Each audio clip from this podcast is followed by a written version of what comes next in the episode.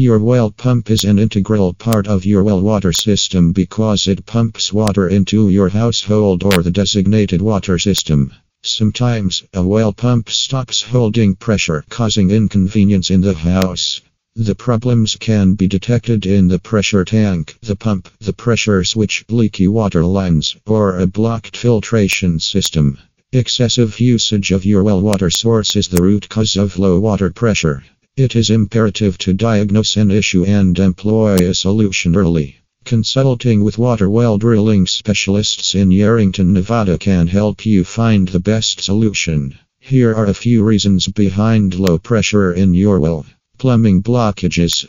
A clogged sediment filter in the supply line after the pump is a common reason for low well pressure. The pressure switch can develop a blockage due to silt or mineral buildup in the pressure sensor tube, preventing the pump from operating at the proper water pressure. Leaks or obstructions in plumbing fixtures like water softening equipment or pipes can also contribute to reduced water pressure. Pressure tank problems.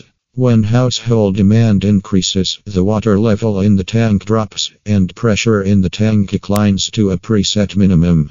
The well pump then activates to pump more water into the tank and restore pressure. A deflated air bladder results in lower water pressure output from the tank. You can consult with the experts of water well pumps in Fallon, Nevada to guide you about the water well pressure.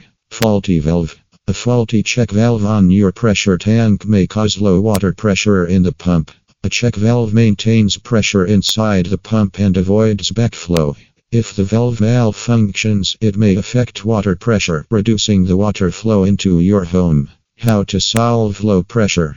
Installing a constant pressure system can solve the problem. You can install a constant pressure system on the line where the water enters your home in the basement. This system maintains consistent water pressure when various faucets and appliances are in use, adjusting the speed of your water pump as demand rises or falls.